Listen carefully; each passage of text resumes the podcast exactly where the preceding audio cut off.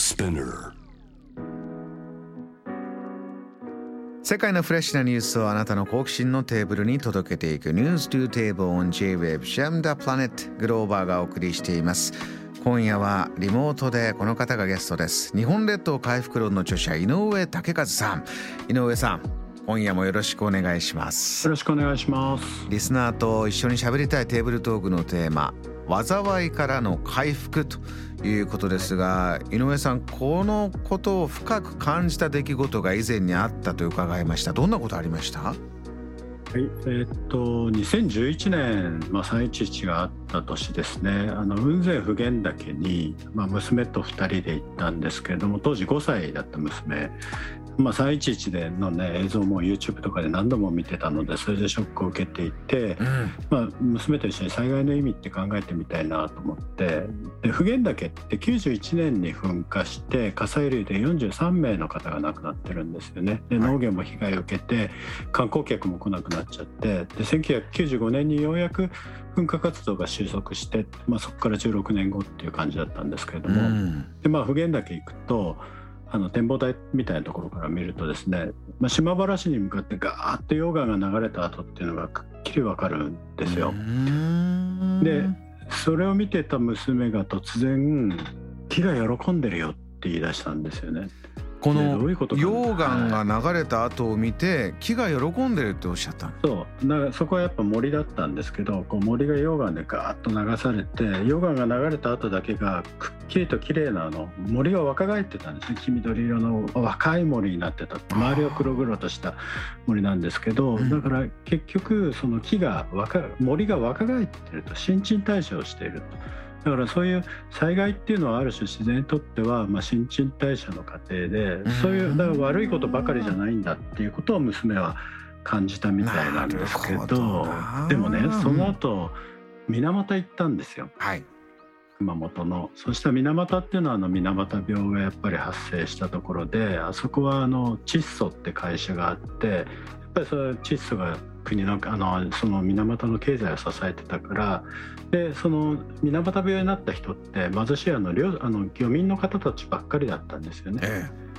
だからこう水俣病の裁判みたいなのが起きて水俣病が窒素が原因じゃないかみたいなことになってこうコミュニティが分断されちゃって街の中ですごくこうなんていうのかな人間関係がぐしゃぐしゃになっちゃったのが水俣病で。でそれ2011年に行ったのにまだその当時の水俣病の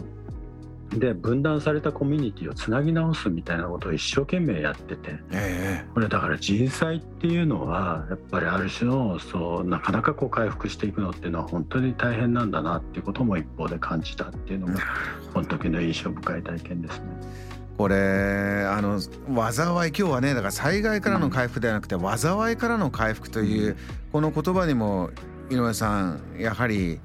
今のねコロナ禍の中でもそうですしいろいろなこの天災災害が起こった後人と人との間で起こる問題ってまたありますね。そうなんですよねだからやっぱり自然災害自体は先ほど申したようにこう生態系のあのなんていうのかなこうバランスの回復とか新陳代謝っていう意味で、まあ、必要な部分ってあったりするんだけれどもそれがやっぱり人にとってはまあ大きな災いででその難しいのは災いが起きた時に、うん、その災いが起きるのは万人に平等に災害っていうのは来るんだけれどもそれを受け止める方っていうのは結局やっぱり社会的に弱い立場に置かれた人たちの方がやっぱりより大きく被害を受けやすいし、結局そこから回復していく過程でもなか困難にやっぱりこうあのぶつかりやすいってこともあってそこの災害が起きた後っていうのはやっぱりこう平等ではないんですよねそこがやっぱり難しいところなのかなっていうふうに思います。これあの自然に自然の中での災いっていうのは、まあ、恵みとこの、恵みももたらしてくれるという裏返せばそういうこともある、これは表裏一体というのは捉えられる、じゃあ人間にとってこうどう捉えていくかどう回復していくか。あの人間の社会もどんどん変わってきましたし今またこのコロナ禍を通過して次にどういうコミュニティを新しくしようかいろいろ井上さんも日本中見て現場で感じてる動きもあると思いますが、うん、じゃあ人間の回復社会の次への一歩というのはどんなふうに考えてますか？ぱりあの、まあ、当事者の不幸っていうのは当事者しか分かんないのでなかなかこう簡単には物事言えないとこあるんですけれども、まあ、自然災害に関してはやっぱり恨んでもしょうがないっていうのが結構日本人の感覚なのかなというふうに思いますよね。何度何度大きな津波が襲った三陸なんかもねやっぱり三陸の人ってやっぱ海を憎まないので、まあ、まあ、憎む人っていうのはあの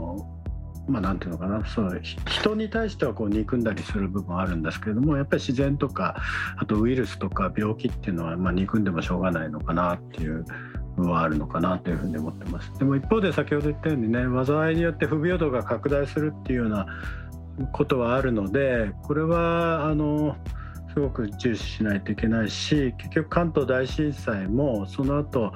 いろんなこう不平等の拡大とかもあってそれが戦争につながってったみたいなこともすごくあるんですよね。そうなんですね、うん、だからやっぱりそのあのこうなんていうのかな人間社会の側の回復っていうのが遅れるとそれが大きな不幸より大きな不幸につながっていくみたいなこともあってなんかいろいろ難しいなと思ってます。でもねだからといってやっぱり政府がしっかりすればいいじゃないかみたいな話っていうのもまあそれもどうなのかなというふうに思ってまして政府はしっかりしてくれた方がいいんだけどね。あのーうん、今お話聞いててじゃあ経済的な部分、うん、あのーうん今役割を持ってるのは政府がじゃあ税金を集めてどう分配していくっていう、うん、そういう具体的なところだけに集約してはいけないんだ。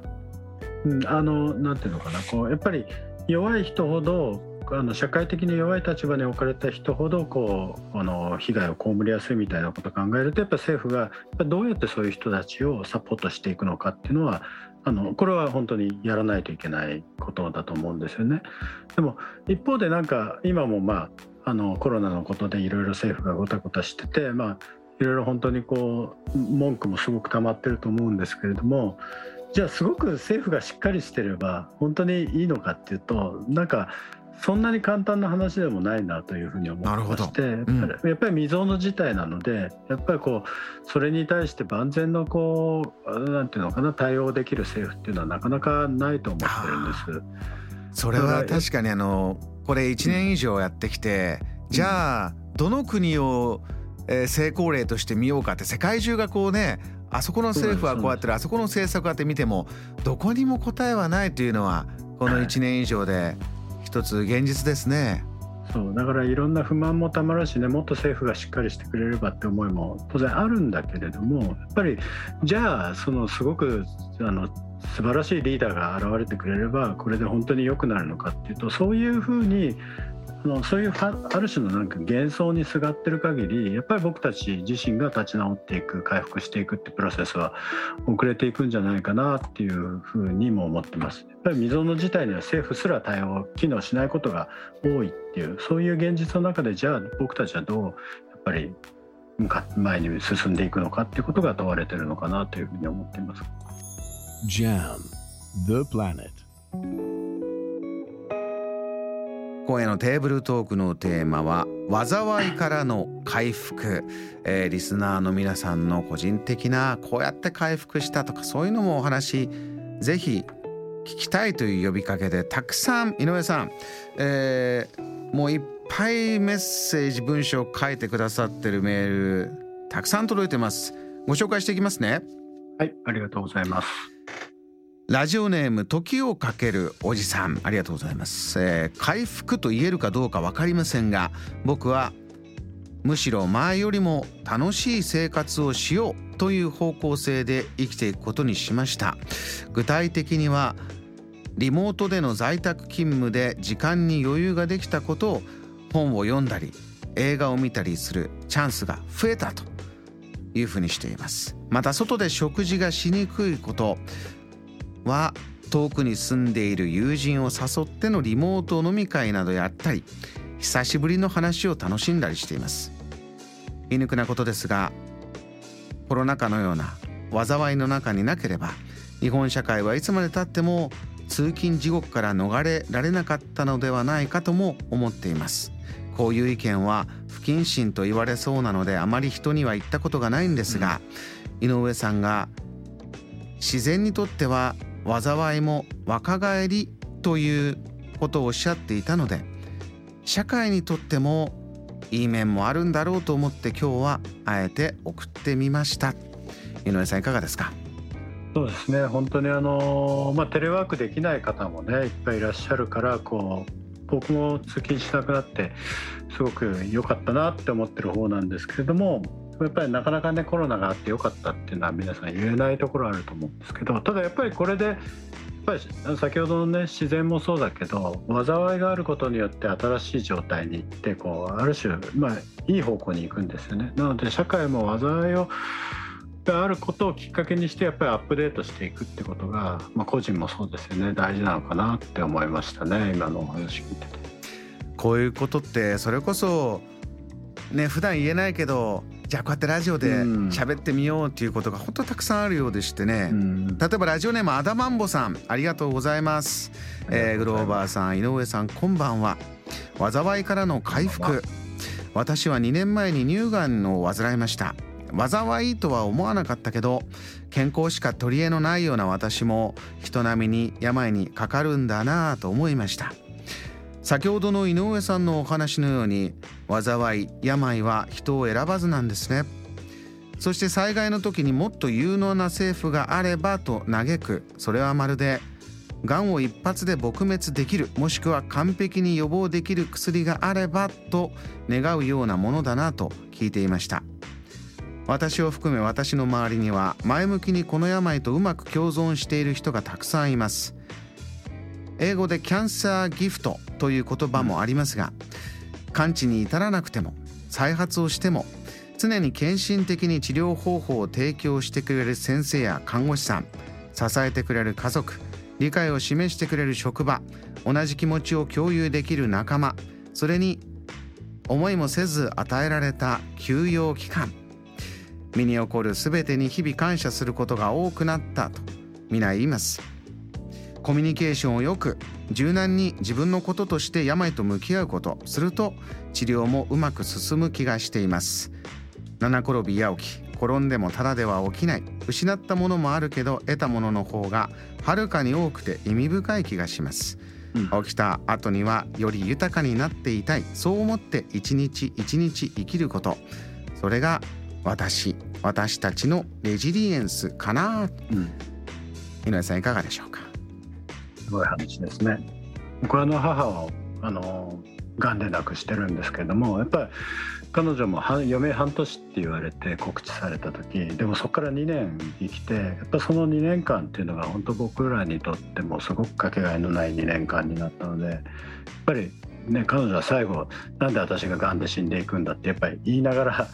亡くなっていった部分はあるんですけれどもでもなんかやっぱりすごく僕にとってはあの2年間っていうのはとても特別な思い出になっていますね。なんかねさあの母の視点面白かったのは、ええ、父がね一生懸命看病しててそれでそれに対してすごくずっと感謝を言ってたんですけど、うん、亡くなる1日前にねあの父の悪口を大声でわーってもう「ああたはこうだったわ」っつって